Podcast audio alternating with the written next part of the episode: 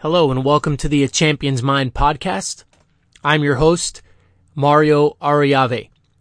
This is going to be a little bit different of an episode because what I am going to do here is I'm going to try and remember as best I can a podcast that I listened to at the beginning of one of my rides the other day.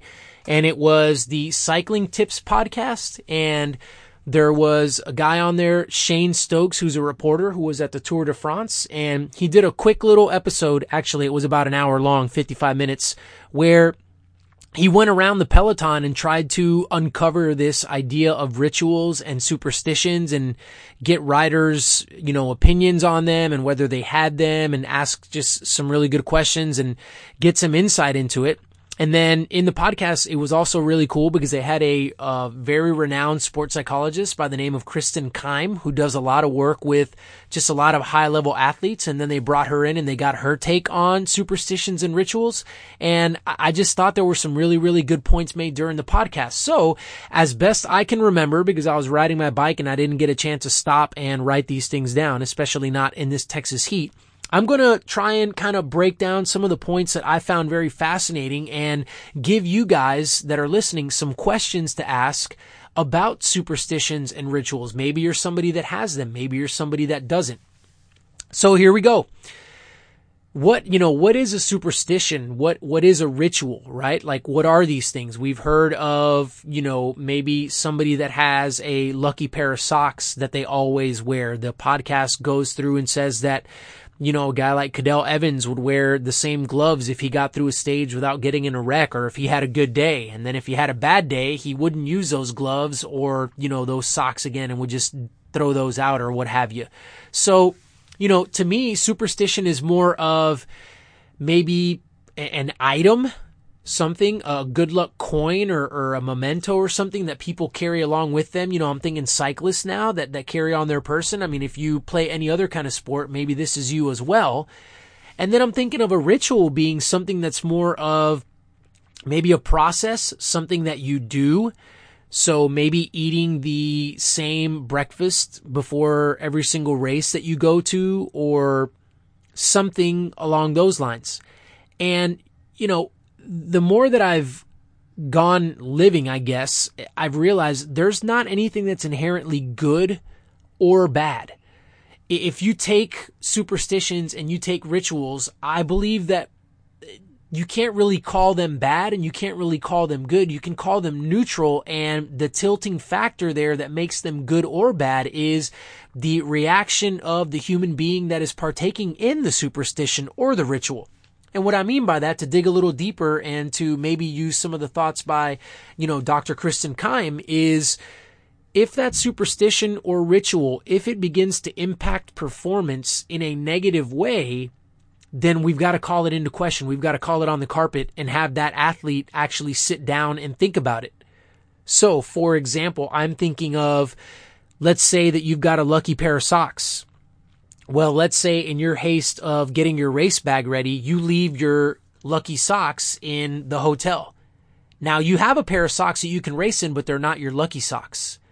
Do you all of a sudden feel vulnerable? Do you all of a sudden feel that your opportunities for success have gone down because you're not wearing those socks?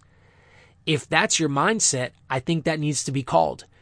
Because what you know, and and a lot of the director sportifs and a lot of the athletes and cyclists in the podcast alluded to it. They know and we know superstitions are silly. A black cat crosses your path. I mean, is it really going to cause you bad luck? I I think most people would say probably not, and most people wouldn't believe that. But yet we play into the superstition. Maybe it's fun, maybe it's just something you want to do, but at the core of them, I think they're silly and I think we recognize that they are. But again, it's okay to have them if they don't impact performance negatively. And that's where I think quite a few people get in trouble. I know that the pre race meal is one of the big deals for a lot of people, the breakfast, and it's got to be the same breakfast. And if it's not the same breakfast, then somehow your body's not going to perform to the same level that it would have had you had that breakfast. I think that's bogus. I think that's silly. I think you need to be able to fight back those thoughts and get those out of your mind. If you've done the preparation, if you've stuck to the process of training and sleep and nutrition and all of those things, then what's to tell you that having Cheerios for breakfast instead of Lucky Charms is going to make the difference between you winning the race and you getting seventh? That's totally bogus. So, and then we can flip it on its head. There maybe have been times when you didn't have your lucky thing where maybe you didn't play into your superstition and you did well. Let's talk about rituals. Rituals being something that we do in the podcast. Somebody mentioned like uh, a rider from Cannondale Drapac mentioned doing a quick, you know, doing a total look over, glance over of his bike before every single stage at the tour. And he said, I check everything. I check the tires. I check the brakes. I check the shifting. I check everything, even though I've got a mechanic that does that for me. That ritual in and of itself, that's not bad that's actually a good thing. That's actually maybe something that maybe would be encouraged just to make sure that everything's in working order. So when we talk about rituals, I think a lot of times these can be looked at as positive things, as good things. But once again, let's take that example of giving the bike a test and making sure that everything's in working order. If that rider is in a hurry and he doesn't get to check over his bike, is that going to impact maybe how he takes a descent? Or is that going to impact how he takes his first corner in the race? Given that he had a professional look over his bike, but he just can't fully put that trust in that individual to have looked over his bike. It has to be him personally. I think that's where we can get in trouble. I think that's where we've got to call rituals into play here. So to kind of wrap things up, I, don't think that superstitions and rituals are a bad thing. For many people, these rituals and superstitions, they put us at ease they allow us to maybe gain a little bit of confidence. They allow us to be more relaxed and get rid of some of that nervousness and anxiousness that maybe comes from the pre-competition kind of jitters and just, just lets us know that things are okay before we actually have to get out there and get after it. But on the other side of that, it's a very fine line. We've got to be careful that these things, if we are absent from some of our superstitions or if we can't perform some of our rituals, we've got to be careful that we don't allow that to impact our performance negatively because at the end of the day, as I said in another podcast over the power of consistency, that book, it's the day after day thing and adherence to the process that's going to put you in a position to be successful. It's not going to be a rabbit's foot and it's not going to be the ritual of having the same breakfast before every race. Those things may play a small part, but those aren't the end all be all. The work is worth much more than those things. So, you make your own decision and look at your routines and look at your rituals and look at your superstitions and ask yourself that hard question.